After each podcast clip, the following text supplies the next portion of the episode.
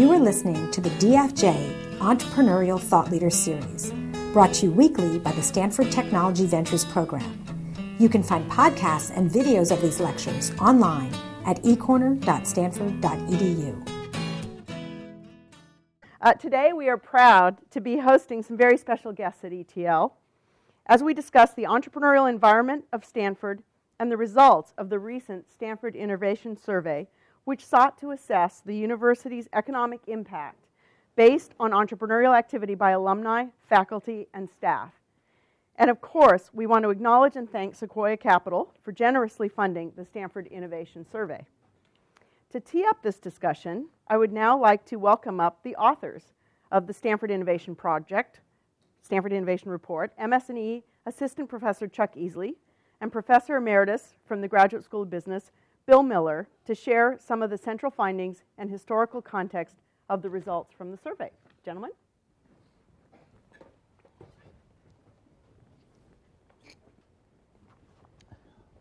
Well, Heidi, thank you very much for the introduction and getting us all started here.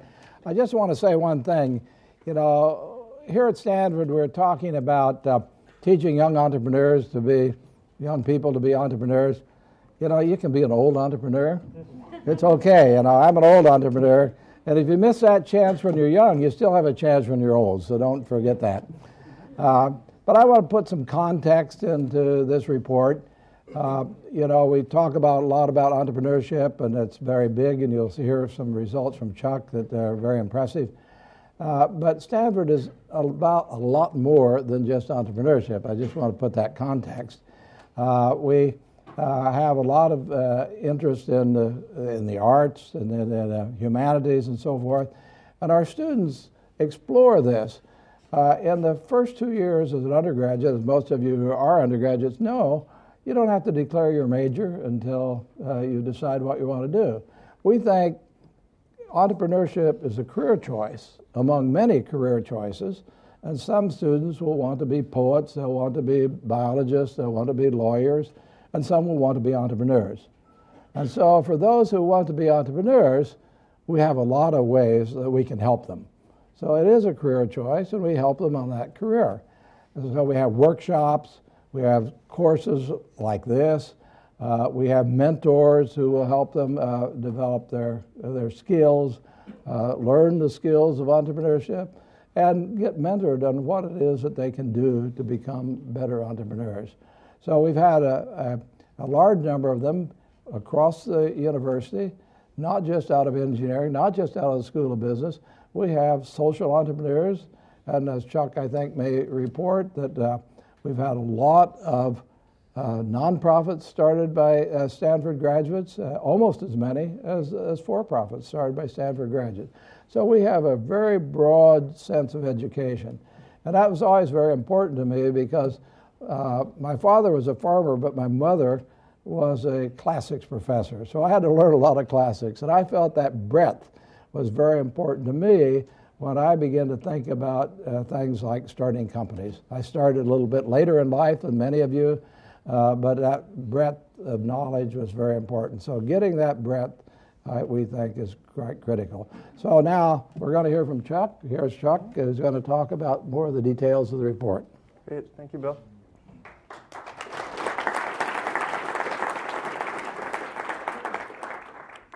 So this all started for me a few years ago when I first arrived at Stanford back in the summer of 2009. And like all of you, you start seeing these examples and hearing these stories about successful entrepreneurs and alumni and faculty going on to start companies out of their research and their technology.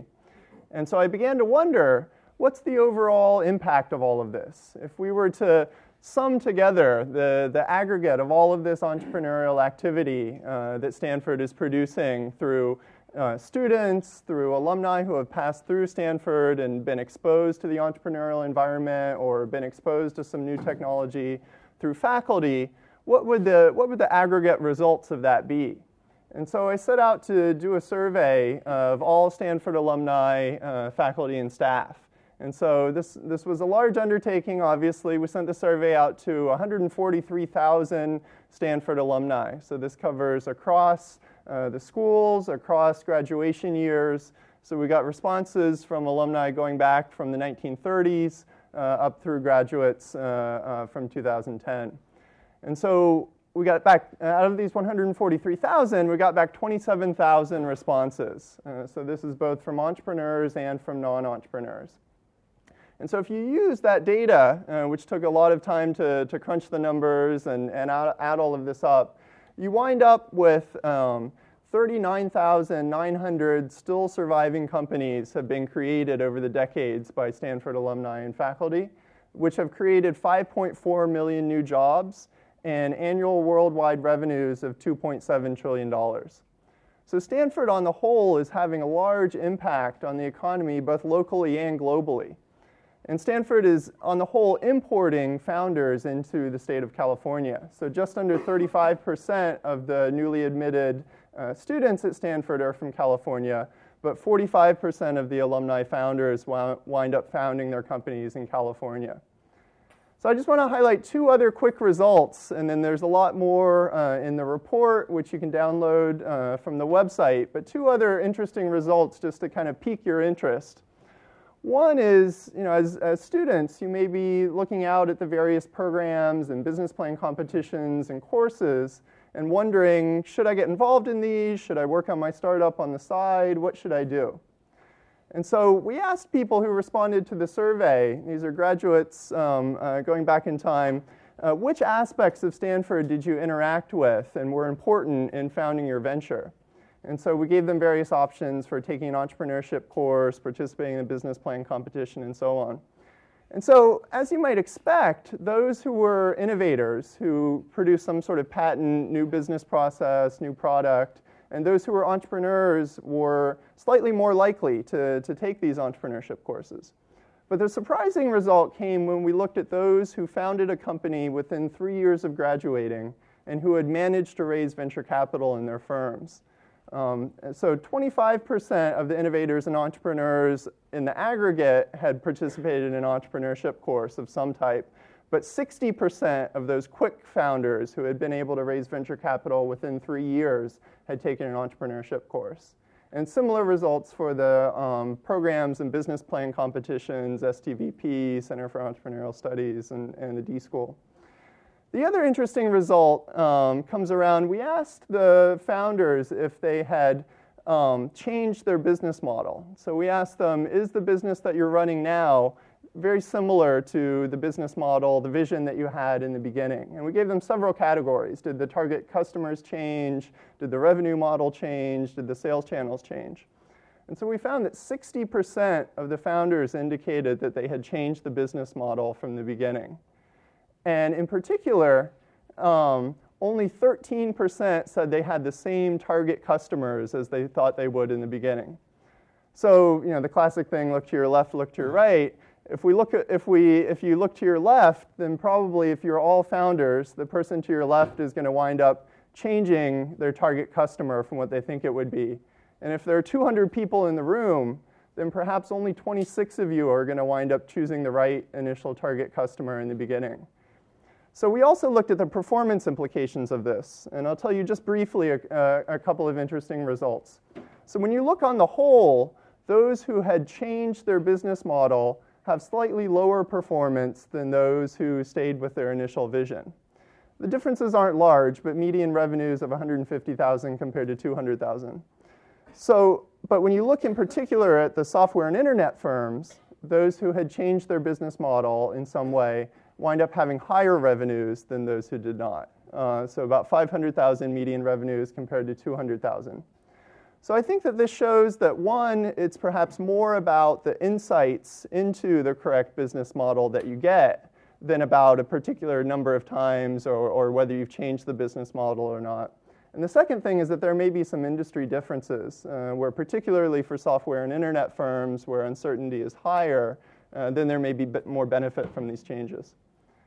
So those are the um, quick findings that I wanted to leave you with. Um, these are uh, some of the early results. There's a lot more in the um, report that's available for download um, and a lot more that we'll be uh, looking at as, as the research group continues with this going forward. So I'll go ahead and turn it back over to Heidi. Thank you very much.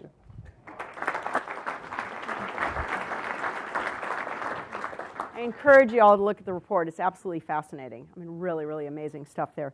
So I, I think what we're going to try to do now is uh, put a personal face on the idea of Stanford and entrepreneurship and entrepreneurial alumni. And if I can ask our alumni guests to come up and uh, join me here. And uh, I think what we're going to do is we're going to try to you know, take, a, take a while to run through some questions that uh, I get to ask first because I'm up here and you're not. And then um, you, guys can, uh, you guys can chime in with some questions before we, before we run out of time at 5.30. So uh, what I thought we'd first do is, is I'd like each of you to introduce yourselves. So. Uh, my name's Kit Rodgers, and I am a graduate class of 1996 in product design. Uh, anybody study product design? Oh my gosh, all CS. Okay.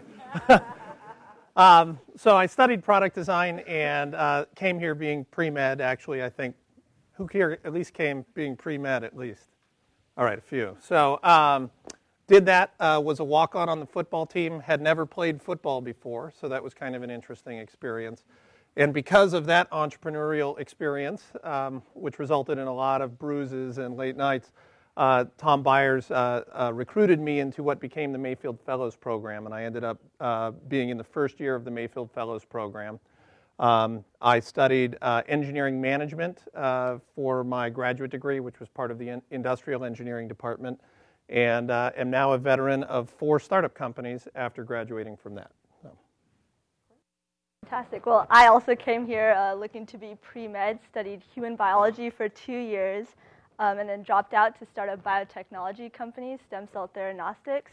Um, in the process, have also founded um, an industry-specific vertical within StartX called StartX Med to support other medical innovators coming out of Stanford.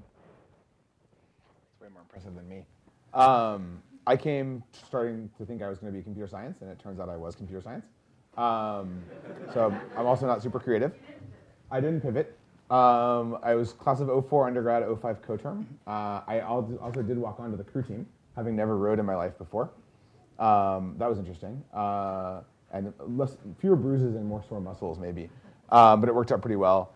Uh, joined the Mayfield Fellows program uh, in 04. So Tom and Tina got me too. Um, one of the better things I think I did at Stanford. Um, and then actually stayed with my Mayfield internship uh, full time after school for a while at Fortify. Uh, went to Microsoft for a couple of years and then started a company with another Stanford CS grad and Mayfield fellow, Clara. Um, and we now run that company and with the generous help of Roelof's bank account. Thanks, Steve. Roelof? I'm uh, Roelof Botha. I'm originally from South Africa. I uh, came to Stanford in 1998 to go to the business school and was attracted to come to Silicon Valley because of the promise of entrepreneurship. Um, living very far away from here, it seemed an incredible place of innovation and um, sort of a willingness to experiment and take on the world. Uh, before graduating in 2000, I actually didn't drop out, but I joined a com- little company at the time called PayPal, which was down the street at uh, on University Avenue, actually in the same office that Google had on University Ave. And I uh, worked for them part time for one semester before I joined full time, and I eventually became the CFO uh, to take the company public in 2002. And after that, I joined Sequoia Capital, uh, where I've been since the beginning of 2003. Um, invested in a couple of companies that include, uh, you know, YouTube, uh, Square, Evernote, uh, a couple of companies like that. When I checked earlier today, half the companies that I'm involved with have Stanford founders. Uh, and I've spent a lot of time coming back to Stanford University and certainly have lived firsthand a lot of the observations from the report in terms of the, this part of positive feedback cycle and loop between industry, uh, faculty, and students. Uh, and I certainly attended this class uh, just over 10 years ago myself. Great, thank you. And I do want to state for the record that I also was a Stanford undergrad class of 80. Um, I got my degree in creative writing uh, and then I went out into the workforce and I discovered that creative writing degrees were not super highly valued. Um, but but um, Tandem Computers was just getting off the ground and they needed someone to write their company newspaper. And I only bring this up because I want all of you who are getting English degrees or writing degrees to understand that it really does have value when you get out there in the real world and have to communicate. And when people say to me, you know, what's been one of your most valuable skills from Stanford, I got to tell you, writing and communicating has been tremendously valuable to me. So I did come back and get an MBA and started a company right out of business school with my brother, who was a computer science guy, although from Cal. But that's okay. Somebody has to hire them. No, God. Shouldn't say that. I know, I know, I'll get in trouble. So moving right along. Um, you know, Chuck mentioned that approximately 25% of the technical innovators uh, said that they took an entrepreneurship course at Stanford. So I'm just wondering if any of you did you did you take entrepreneurial courses at Stanford, and how do you think that influenced you in in your um, in your entrepreneurial endeavors after that? And I'm just going to throw them open, and any one of you want to say something, anybody you want to tag on, go knock yourself out. I'll, I'll start. I did. I took this class. Um, as much as that counts as an entrepreneurial class, uh, certainly entrepreneurial focused, and I did Mayfield Fellows, and that was it. Um, but it, Mayfield Fellows was, was three classes really, and that was huge. That was probably one of the more formative experiences for me, both at Stanford and as, and as a founder. And we go back to that today. I was telling somebody earlier, uh, I think John, as we walked in, that probably half of my best friends from college are from the Mayfield program. Um, in addition to my co-founder, um, five, four or five people at the company, and uh, and most of the people I turn to for support. Any classes? Sure, Mayfield. Fellow, also before it was called Mayfield Fellows, and um, you know, very close with my classmates there as well. So that actually very much did expose me to the world of entrepreneurship. Before that, I'm not sure I could have spelt it. Uh, still have trouble with it, honestly. Um, and uh, it was a, a, really great experience. Before that, I would have become a doctor, and that would have been too. But um, kind of opened a whole new world up to me. And, and after that, uh, just uh, have been four startups in a row, as I mentioned. So for me, that was the one class. I'm not sure there were a lot of other classes back in the mid 90s about entrepreneurship. Maybe there were one or two, but it's not like it is now. So. Of course, Stanford's reputation today is, is, is huge as, a, as an epicenter of entrepreneurship. And um, the study also indicated that 55% of the respondents who became entrepreneurs in the last decade chose Stanford in part because of its entrepreneurial environment. For each of you, why Stanford? Did that have anything to do with why you chose to come here? In my case, it was, a, as I mentioned earlier, it was a huge deciding factor. And I didn't really understand what it meant to be here. I'd never been in the United States before I arrived in August of 98 to come here. Um, but it was a, a, huge variable in my decision making. Um, it's actually interesting. One of the things in the report shows that the percentage of people who choose Stanford for entrepreneurship is increasing over time. Mm-hmm. Uh, and that to me is sort of very interesting. That, that you get the self reinforcing effect of the faculty that's here is entrepreneurially minded or interested in collaboration with industry. The students who come self select and are selected for those attributes. And then this whole environment, whether it's the classes, the people you get to meet in guest lectures, your fellow students, all just creates this infectious environment. And of course, that's, that's um, mirrored in the amount of concentration of venture capital also being invested in this area. So it's a very virtuous virtuous yes. cycle. Anyone else about Stanford? And other choices? Why you did or didn't come? Divya. Absolutely chose Stanford because of its entrepreneurial environment. I think when I applied to Stanford, I didn't really know what entrepreneurship meant, um, but I think it's embodied, um, like it was mentioned earlier, in all the students, in all the faculty members, and to me, it, it kind of means this, this sense of being open-minded and, and this almost infectious personality type of people that just aren't afraid to take risks. So definitely drew me to Stanford. Mm-hmm. In my particular case, um, it had nothing to do with it, actually. I just kind of stumbled in here. The reason I came here, three generations of my family went to Cal. Um, and so I was contrarian anyway. And Division One sports and, and uh, great academics was something I was interested in. So I came, and I think the entrepreneurial environment um, maybe wasn't as well articulated back then as it is now, but you just kind of get swept up in it and you kind of stumble from a pre med class to product design to uh, starting companies. And, and it was just the environment that enabled that to happen. It was not a conscious decision in my case, mm-hmm. though. So. Mm-hmm.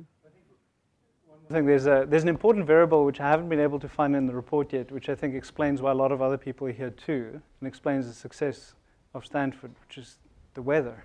Yeah. so, the, so the funny thing was, I, I chose Stanford uh, over MIT, and I was computer science, and I wanted to do that, and it was the two options, and I, I kind of overgeneralized probably, but thought of MIT as a research institution and Stanford as a business institution, because it was the dot-com bubble when I was making my decision, and there's all these, you know, kind of guys and gals at Stanford that are in, you know, the front page of every magazine and paper, launching these giant companies that are worth, you know, billions of dollars overnight, and um, and they're being really successful in building this really cool technology that was kind of the cutting edge. And MIT was always in the paper for Media Lab and like crazy stuff that wasn't going to see the light of day for a while, but was going to be very fundamental. Um, I went and visited both. The funny thing was MIT had much better weather during admit weekend. Great day in Boston, and it was terrible and rainy here the whole admit weekend. But I came anyways, specifically because of the business. And I think the thing that to me it wasn't, I didn't call it entrepreneurship or understand it was at the time, but it was very much about the kind of generalist attitude of people at Stanford that was, I'm going to go do lots of different things. There were a ton of people who did really crazy academics and played sports, which I thought was really interesting. There were a ton of people who did a bunch of research and seemed to actually be having a really good time, um, in addition to working really hard. And so to me, it was actually the fact that people did a lot of mixed discipline stuff. I was really jealous that the D school started the year I left and not the beginning of it, because I thought that was one of the kind of best examples of interdisciplinary studies that, that we've done in a real kind of like way. Come back and touch on the interdisciplinary stuff in a little bit as well, because I do think that's an important part of Stanford and the Stanford experience. So, going back to entrepreneurship and entrepreneurial studying specifically, and entrepreneurs, um, when I when I was here as a business school student in the in the 80s, and my brother, uh, you know, actually he hired me. I will state that for the record because he'll probably watch, or he'll someone will tell him to watch this, and I'll get in trouble. So you know, he hired me. Uh, in spite of my MBA from Stanford, which he felt had no value in terms of what we were doing, uh, but then my first act was to talk him into letting me co found it as the CEO. So I'll just let you be the judge of uh, the value of that degree. But anyway, back then, I remember specifically a classmate of mine saying to me, I cannot believe you just spent all this time and money to get a Stanford MBA and you're going to throw it away by going to a startup and working with your brother for no money. Um, so, and I remember at the time it was very unusual. I think one of the interesting things about being on campus today is when you walk into a classroom and you say, Who wants to be an entrepreneur? Everyone wants to be an entrepreneur. And I know in my time as, a, as an educator here, sometimes people are just dying to be entrepreneurs, but they will admit that they don't really know what they want to do. They're just so excited about being an entrepreneur, they want to be an entrepreneur. The point of this is so we have a lot of entrepreneurship education, but probably everybody's not going to start their own companies. So, what advice do you have for students in terms of what is the value of entrepreneurship education whether or not you're going to be an entrepreneur and how should you go about navigating what you think you ought to be doing? Rolf? A first stab at that, because uh, it's something we've thought about a lot at Sequoia. It's just the number of people. Entrepreneurship is not synonymous with being a founder. And there's a pioneering spirit and entrepreneurship spirit that pervades Stanford. And I think a lot of the people who have that entrepreneurial dive, drive Go be employee number five or 50 at a great company and live out that entrepreneurship spirit, that willingness to take on challenges, to question the conventional wisdom, and don't confuse that with necessarily starting your own company. Because if you don't have that right idea, then you shouldn't start it. If you're asking people for permission whether or not you should start a company, then you don't have the right idea yet. So be patient and join another company first. And to me, at least, if you look at the, the people that have spun out of PayPal over the years, you know, many of them have subsequently become founders, but they weren't founders of PayPal. So the LinkedIn founders, the Yelp founders, the YouTube founders, they were all, you know, Yammer founders, they were all at PayPal, but none of them were the founders of PayPal. But they learned a lot, they clearly had entrepreneurial spirit, and they took that to subsequently, subsequently start companies. As any of you, as, as you look to also hire and bring people onto your teams, do you do you think about entrepreneurial education, or how do you look for that entrepreneurial spirit? We definitely, we definitely look for it, um, and I, I, can't honestly say that I think we're very good at judging it. Um, mm-hmm. we talk about it, we think about it, but it's not like we have a secret question that we ask. Um, but I mean, I think to Rolf's point, you don't have to be a founder to be an entrepreneur. And our, most of our company, all of our company at this point, about 100 people are entrepreneurs mm-hmm. um, in the risk that they take and in the, in the way that they I forget, Tom and Tina, please don't come up and hit me with a ruler, but I forget the definition of uh, entrepreneurship from Mayfield, but it was, had something to do with you know, basically doing extraordinary things with incredibly constrained resources. Mm-hmm. And you think about startups, everybody in a startup has to do that for you to be successful. Um, I think the most interesting question that I've heard people ask um, that I've kind of stolen has been, why are you doing this? Like, if you could kind of fast forward, because a lot of people got, I've seen get into entrepreneurship because they see the big rewards mm-hmm. and they see, you know, Kevin Systrom from Instagram, right? Mm-hmm. Like, that's a great story, right? And Kevin was a couple years out of Stanford and got acquired for this big thing. And people are like, I want to go start a company because I want to be like that. And the most interesting question I've heard, and, and some of our early employees asked Clara and I this, I thought was really cool. Um, why are you guys doing this? Like, what if you sold the company tomorrow? What would you do? And the answer for both of us was start another company, yeah. right? Or keep doing this thing and kind of, you know, we'd take a week off and go have a nice vacation and then work harder. And, yep. and it wasn't about, oh, that'd be great, we'd be done, we're successful. It was kind of like, we're doing it because this is fun. Um, if you didn't sell it, do you care? I mean, yes. Um, but, but, but it's really about being a, a building something cool. No, exactly. no, we, we, we care, but it's about building something cool. Yeah. Uh, in my current company, you know, I've been there for nine, nine and a half years, and we were acquired last year, um, and all of us are still at the company. Mm-hmm. Um, so we did it because it was the right business move at the time. It gave us the right platform to grow the business in a way that we needed to scale it, and we weren't going to be able to do that on our own. But we're all still there and all intend to be there for a long time. So, um, and we're growing like crazy now. And as we bring people in, we're asking about attributes like can you build a business inside of this framework and how do you be entrepreneurial within this framework and that type of thing. So it, it, it does bleed um, into our way of thinking as we're designing new products and, and bringing them to market for sure.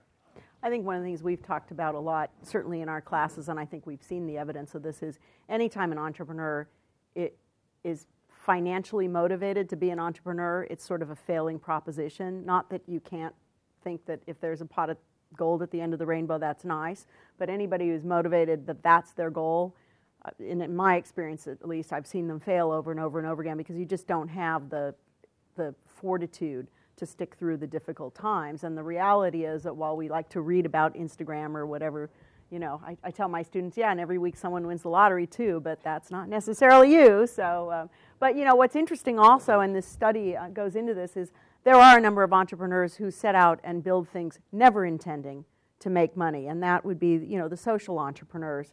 The study uh, survey stated that some 30,000 nonprofits have been created by Stanford alumni. I'm just wondering whether any of you have had experience with those folks. Have you done anything like that? Do you think it's unique to the Stanford culture? Do you think it's part of a move? I mean, what's going on with, with that? Yeah, so I'm involved with StartX, which is a great nonprofit organization.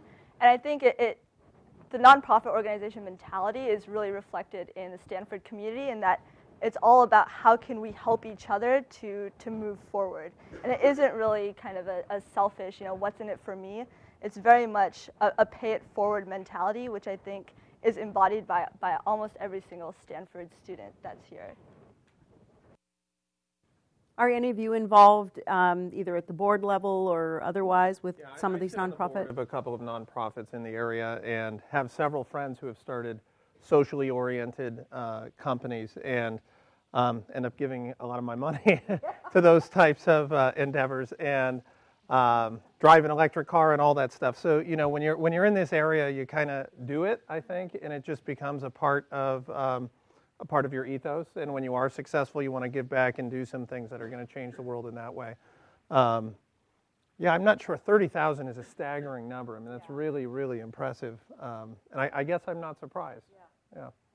I know that I tell, you know, I, I um, coach a lot of particularly women in terms of uh, learning entrepreneurship, learning corporate governance, and one of the things that I encourage them to do is get involved with social entrepreneurship, get involved with that, particularly at the at the board level of a lot of these things, to go in and roll up their sleeves and do something because you really learn a lot as well about interpersonal dynamics and, and, and all of the attributes of a startup, I think, and even more so because certain avenues are, you know, in a way, certain avenues are not available to you in terms of traditional financing and all of that. But in other ways, I think certain avenues are open to you in, in ways that are very different. And I think it's been a really great experience. I know it has been for me.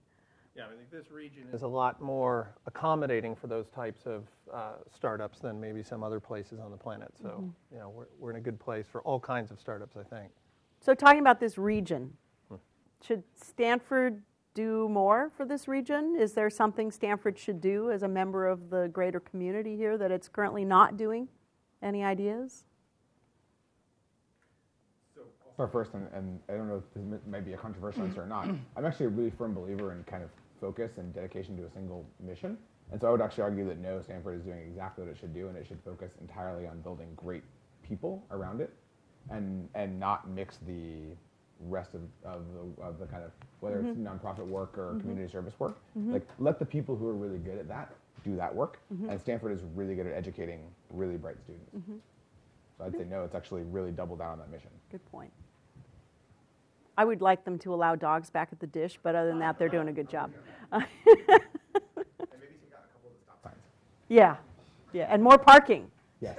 Okay, we're done though. Okay. That's it. That's it. Interesting question. I mean, has Stanford benefited more from the businesses that have been started in the area, or is it the other way around? I mean, it's a pretty synergistic situation, obviously, um, and difficult to be replicated anywhere mm-hmm. else. I think. Um, it's an interesting question. I, what more could Stanford do? I mean, one of the things Stanford does a great job of, for example, is allowing professors to break away from their professorship. They, they discover a cool technology and then go start a company and then come back. And so that facilitating that kind of a thing is um, really, really cool. Um, and I, am not sure if that's done other places mm-hmm. or not, but I, I know a couple of examples here where that's been done. I think the other thing Stanford does, and, and, certainly I and Ravi, and there's a number of us who, who are like this, is Stanford welcomes people from the technical and entrepreneurial community to come back and play a role in the education here. And I know it, whether it's at a, a, more formal level uh, like we do, where we actually teach a, a, whole quarter of a course, or whether it's coming and doing BBLs or, or whatever it is, I think Stanford has been very open and welcoming. And um, you know, I certainly always encourage alumni to come back. Uh, and, and, you know, frankly, I think because it's very energizing both for the alumni and the students, but I think it's something that I hope Stanford will continue to do is encourage people to, to come on board here. So um, I certainly know I've traveled around and, and being from Silicon Valley, you know, I've been to Silicon Valley, Silicon Alley, Silicon Fjord, Silicon Prairie, um, and, and certainly also Stanford has a number of relationships with important other educational institutions around the world where they're really trying to learn the best practices not only of our entrepreneurial education, but of the, of the ecosystem that makes it work, the Stanford ecosystem. And I think it's one of the things that's very hard to capture.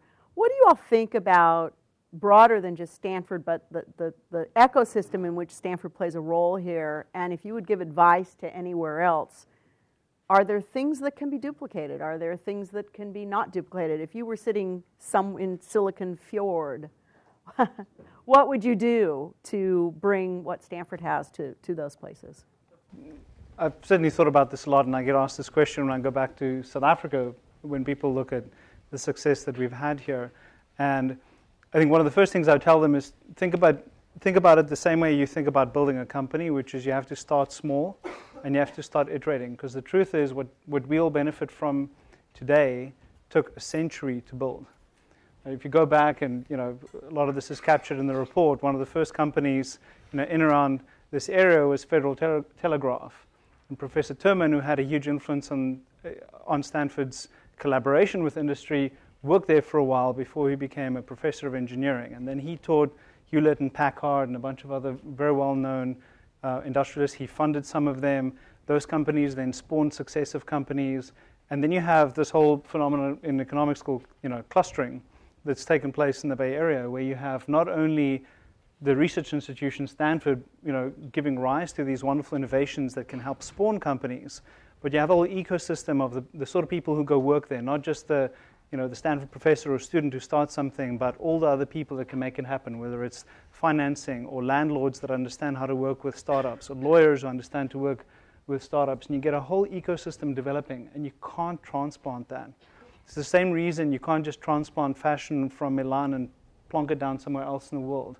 Um, you know, or diamond cutting in Belgium, or whatever the case is. And so, if you want to replicate what is here, you have to very patiently start to build, and you need to create the right foundations you know, including things like protection of intellectual property, uh, very clean and efficient bankruptcy system. And these are all things that are taken for granted when you live in a place like this.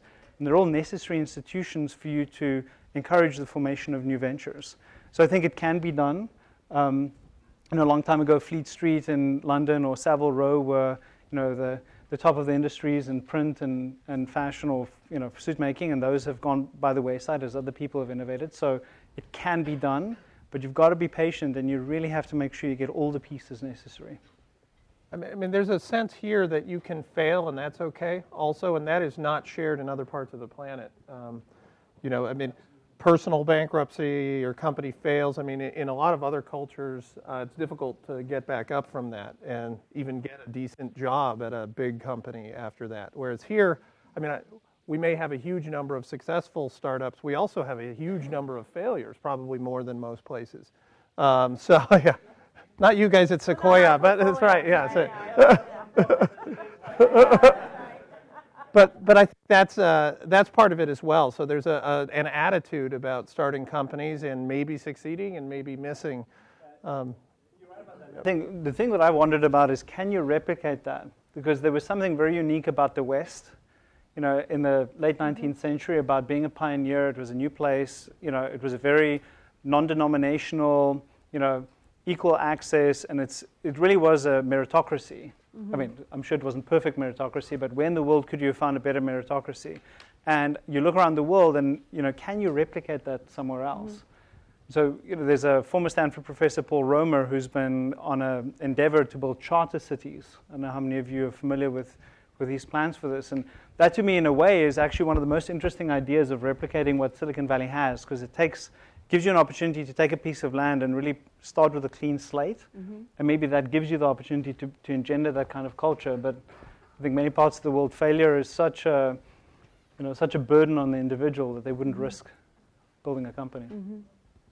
I wonder, I mean, I, I, certainly know there's been successes of, if you, if you will, colonizing entrepreneurship. And I certainly know of a number of success stories in the 90s and 2000s of students coming here and seeing something like an eBay take off and say, we're going to go be the eBay of name your country, go there and do it and, and have tremendous successes. In fact, I'm curious, uh, the study, if the company was founded outside the US but by a Stanford student, were you, did you capture that? Okay. And, and what percent of the total revenue? I know it's not fair to really ask this, but I presume there's actually a significant amount of activity outside the US by Stanford students.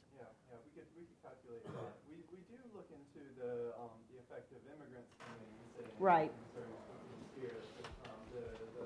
The number of immigrants getting into Stanford has been increasing over the decades, and then the percent, about 15% wind up staying in the right. Bay Area. Um, but you're right. Uh, um, I don't have the number off the top of my head, but we could go back I and mean, calculate. it's an interesting question. Is anecdotally, yeah. I at least know of a number of students who, who understood that coming here learning the best practices and seeing what was generating escape velocity, uh, escape velocity out in the marketplace, going back and doing it back in their own home territory, created some, some generous future donors for the university, I hope, right? You know, certainly, created certainly. some, some great companies out That's there. Right. So, an interesting yeah, I, I, some, some of the uh, big uh, new Chinese companies would be in the survey, uh-huh. and they were started by Stanford graduates. Right. Right, that'd be really interesting. But uh, just another little context about the size. I didn't mention it earlier, but uh, the 2.7 uh, trillion, uh, Bob, uh, 2.7 uh, Chuck, 2.7 trillion is half the GDP of China. Wow. Now, revenues and GDP aren't the same thing, mm-hmm, mm-hmm. but it gives you a context of how big that really is. Yeah, it's a it's a big. What what the it was the it would be the tenth largest, economy. economy. in the world if That's it right. were. That's right. Stanford, the country of Stanford. There's a thought for you. It's fascinating. I mean, it's huge. It's huge. Yeah.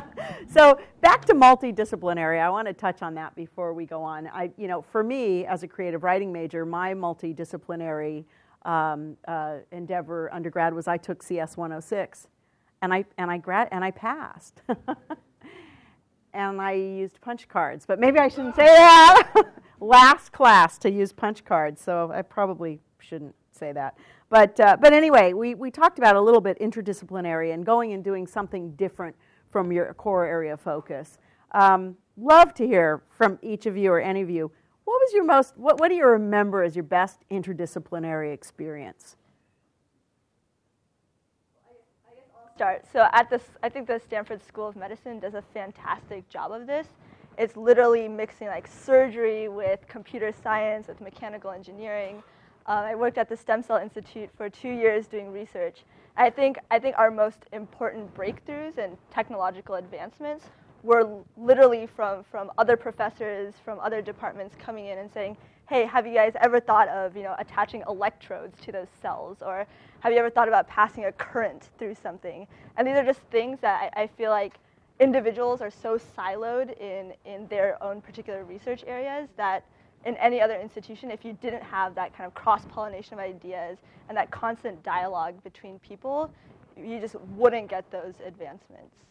And, and, it's physically obvious when you come here now. We were commenting before we came in. I mean, the buildings that are here that weren't here even 10 years ago, and they're all right next to each other, and they're physically facilitating cross pollination between the different departments is amazing. I mean, I studied product design, which is a hybrid of mechanical engineering and art design.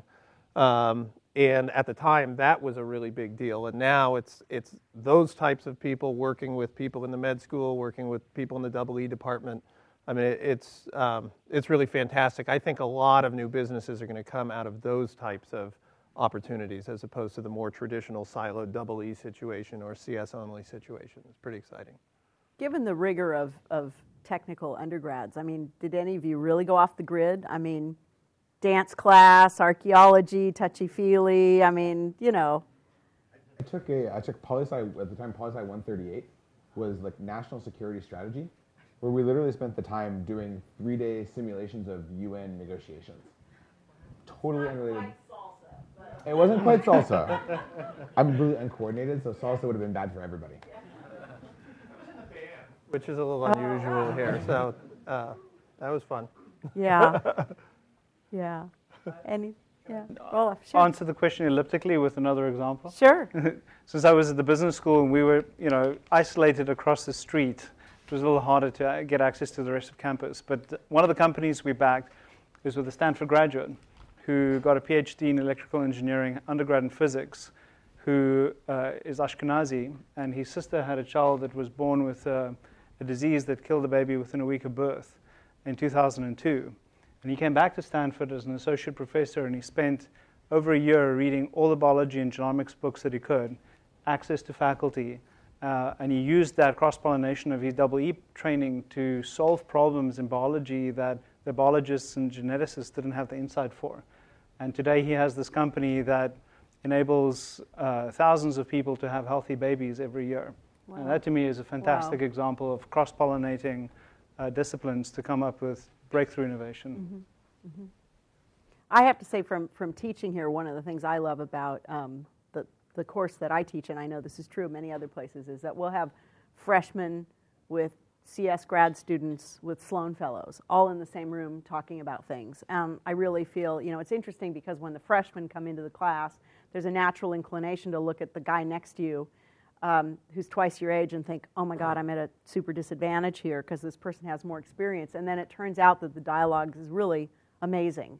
And so I feel like, like there's also that opportunity to, to sort of cross pollinate people from, from literally, you know, different generations at Stanford to be able to do things that are really interesting. I think it's one of the great things we have going for us here. So, um, so last question from me, and then i would love to open it up to the audience. Um, there's been a great debate today about whether the whole higher education system is even relevant, appropriate, state of the art. Um, Stanford is, of course, leading the way with a tremendous amount of online education. Uh, certainly, a, a, a, former key PayPal executive who might remain nameless has been talking about the fact that you know higher education might be obsolete, and you know maybe we, maybe maybe you should all just save your money and not stay in school. Um, that's the extreme view of that. But it is, it is a question. I mean, you know, as, as I have students, uh, the, the pull of Silicon Valley, the pull to go stop out, um, take time off, or take time, you know, leave, and who knows when you're going to come back. And, and there are students who always say to me, well, you know, that's what Bill Gates did, and that's what Steve Jobs did, and that's what Mark Zuckerberg did. And so, and once again, I have to say, well, the chance you're going to be one of them is small, but uh, but anyway, the point being, there is a lot of attraction to go out. There's a lot of opportunity for Stanford students to stop studying and go do something else. How do you feel about that? What would you counsel someone who's a student here? Um, stay in school, do that. What, what would you do today, and what would you recommend our students do? How different is that than, a, than an athlete getting the same opportunity? I, it's similar, I think. It, it's. Um, you know, for the right opportunity, it can definitely be worth it. So I don't, I don't think I would be one to say stay in school no matter what. And Stanford has very liberal policies about such things, so that's nice uh, in and of itself. Um, you have to be really passionate and really good at something in order for that path to make sense in my mind. You have to sort of be a bit of a savant in a certain area or, or really exceptionally skilled in a, in a particular technical area for that to make sense. For me, I know I needed as much time as I could stay here to figure it out, and I was here six years counting the co-term, and a seventh probably would have done me some good. So it was good to be here as long as I could at the time, um, but that was my pace. So.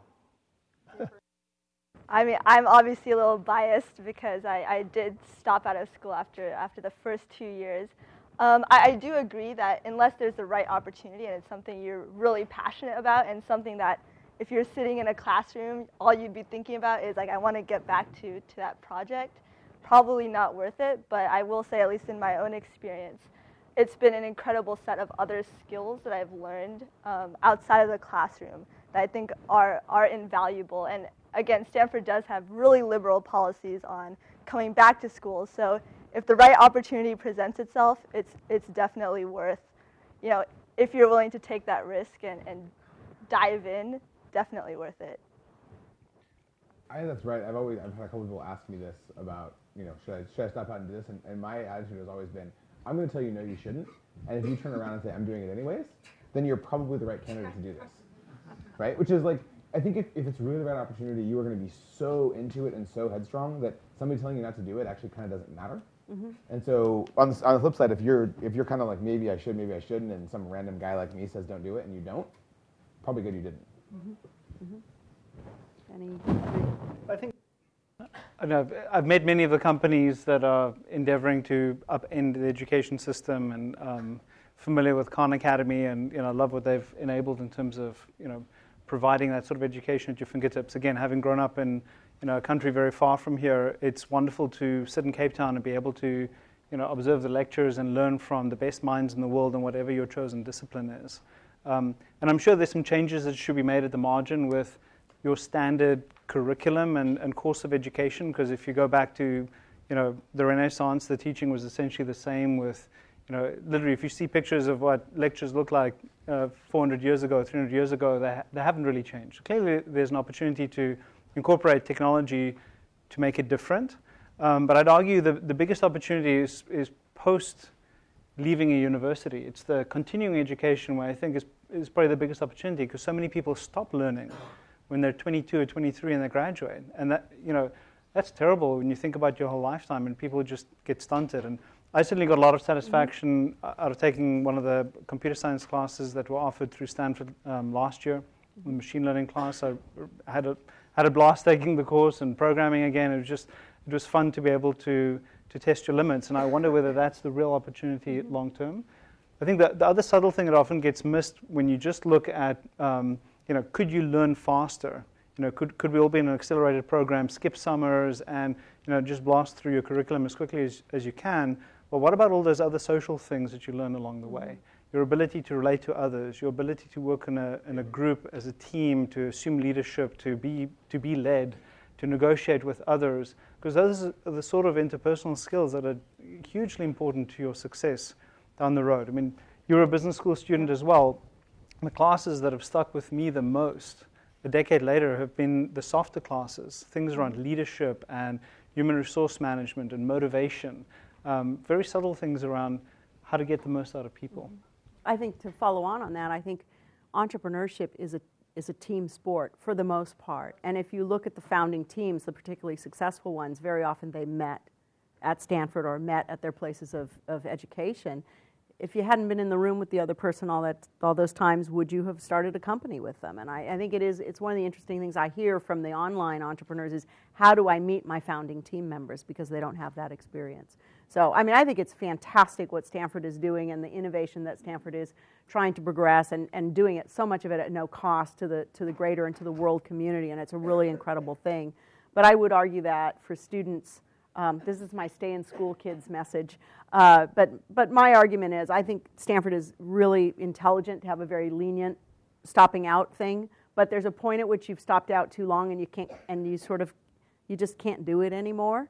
Uh, so I would just encourage people that I think that the connections that you make here, the relationships that you build here, the type of learning that happens, and you know, I, I do believe the degree has value in many other ways as well. I, I know for me, I got kind of tired of undergrad and then I left and then I came back to go to business school and I really appreciated classes more when I was a business school student. So I do think coming and going is a, is a, is a good thing, but I would encourage you to come back. The other thing I think that is different today than certainly was when I was a student is if you're an entrepreneur, you can almost you know, get your entire degree done and focus on your company at the same time by, by taking all the courses in which you can explore things that are important to your company. And I see a lot of students doing that, where they, they literally you know, line up their courses and say, okay, I'm going to do my marketing in this class, and I'm going to do my development in this class, I'm going to write my business plan here. And it's fascinating what you can do with, uh, with Stanford and what they have to offer today. So, anyway, I'm, I'm going to open it up. We have about 10 minutes for questions. And yes, uh, please go ahead uh, tandems of your last question, Heidi, about the 20 under 20 program. Uh, I myself uh, studied computer science here and uh, I had a, one entrepreneurial experience so far in New York State. I'm also one of the mentors, fortunate enough to be one of the mentors at the Thiel Foundation 20 under 20 program. -huh. My question is dual. One is, uh, is entrepreneurship something one can learn or most of the reason someone is an entrepreneur is what they come with in the world? That's one question. And second, and I'm sure training has its value, uh, but how much? And second, the question I have is, uh, with respect to Silicon Valley, obviously we have a lot of things going on for us here, including a gathering like this, right? Um, what if you want to replicate that in other parts of the U.S.? What do you think are some of the considerations given the various regions, Midwest, uh, Texas, uh, and uh, North America? Entrepreneurs, can it be taught? Well, so can it be taught? That's an interesting question. I think for a lot of people that end up coming here, and I'll just speak about my particular case, I hardly knew what it was when I, when I got here. So for me, being exposed to entrepreneurship and people starting companies and doing all this neat stuff um, was sort of the first thing. And so whether that existed somewhere um, deep down that I didn't know about beforehand and then was just revealed because I was in this environment um, I think is the, the, the, my particular situation. The, I, I, am one of the lieutenants in, in my current company. I'm not the actual founder. And the actual founder of the company is a, a brilliant technologist um, who's a little different than a lot of us, and um, certainly different than me. And um, he's special, and I, I, think there is an innate um, thing in, in a lot of people that allows them to start a company when um, it's very challenging to make a living doing that. Um, and we as a company have had our backs against the wall a number of different times and then been successful kind of coming out of that. So for me, I wasn't the entrepreneur, I wasn't the entrepreneur, but part of a founding team and a very early employee was kind of more the role that made sense for me. Um, and it's something that only would have been unveiled had I been in a, in a, in a place like this. So. I think to, to point, like you can teach a lot of the skills so you can go learn startup finance or you can go learn you can learn marketing or hiring, whatever it is. I do think there's something a little bit different. There's actually a really interesting book written by a Hopkins uh, med school prof called The Hypomanic Edge: The Link Between a Little Crazy and a Lot of Success in America. And the argument basically goes that entrepreneurs are there's a high correlation between the way entrepreneurs describe themselves and the way that hypomanics describe themselves. And hypomania is basically a it's basically a reduced version of manic depressive disorder. Um, it's a really interesting study.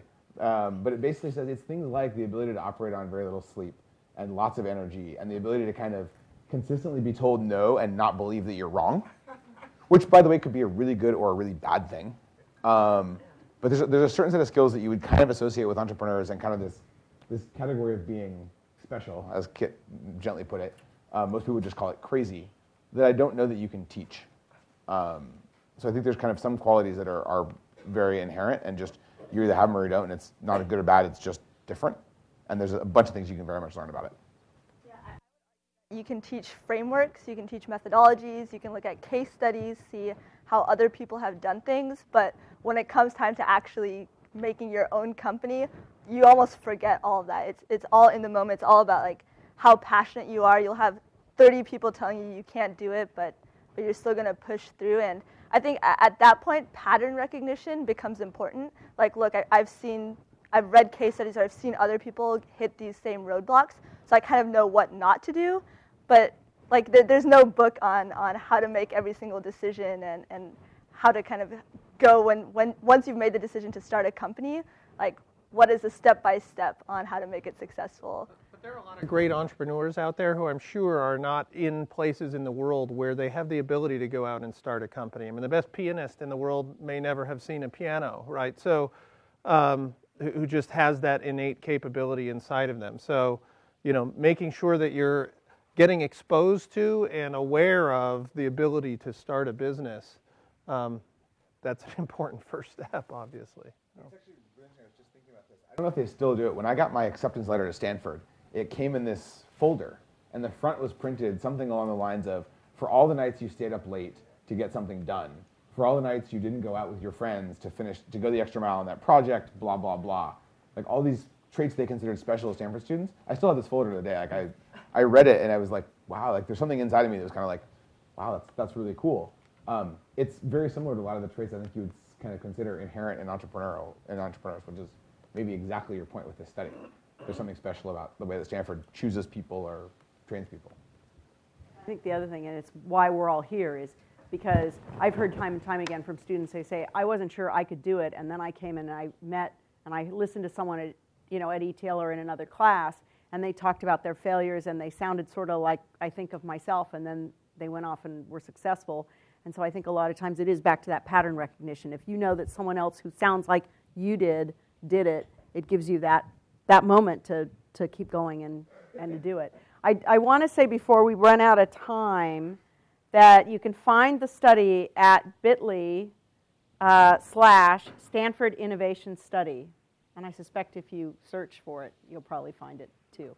But yeah. Stanford grads. so I think we have time for uh, one or two more questions. So yeah. Yes. I have a question for Roelof about the Silicon Valley ecosystem. It seems like there's a tremendous amount of money from the venture community going into software startups and not that much into hardware anymore. And now, is the, do you think that Valley is going to lose the hardware design DNA if that trend continues? It's a, it's a very strong risk that it'll lose it. I mean, I'm involved with a hardware company, Jawbone, makes a Jambox speaker and a noise cancelling headset. Um, and uh, they really struggle to find manufacturing talent because so much of that has left the Bay Area.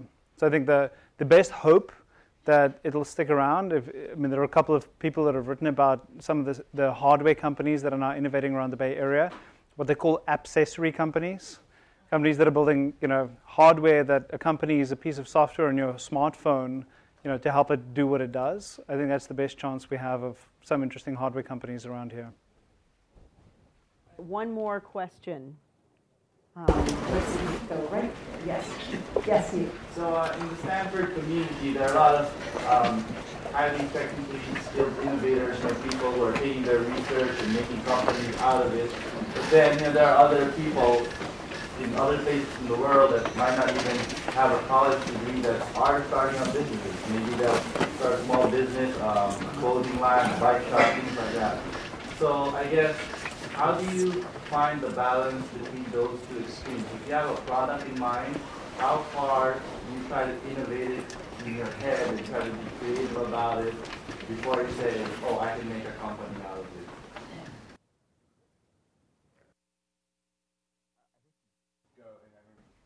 The way that we've done it, you go as fast as you can and go try it in the market, right? And this is whether you read Eric and Lean Startup or um, one of the 37 Signals guys, Jason Frieder, David Heinemeier Hansson once said that if you look back at the product you launched originally and you're not embarrassed, you waited too long to launch it. Right? The market's always right. So I think you, you go and you try to, innovating in your head is kind of easy and fun in a way, but it, it doesn't really tell you the truth. It just tells you what you think. So I'd say go do it. And you're right, that's the interesting question about training. There's a lot of people who are entrepreneurs who have no formal training in it whatsoever.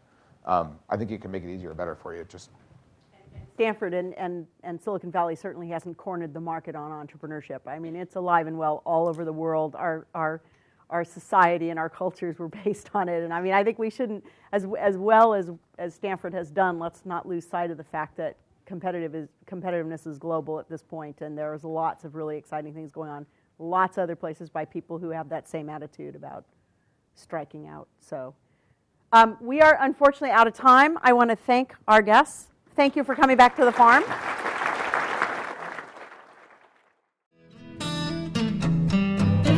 You have been listening to the Draper Fisher Jurvetson Entrepreneurial Thought Leader Series, brought to you weekly by the Stanford Technology Ventures Program. You can find additional podcasts and videos of these lectures online at ecorner.stanford.edu.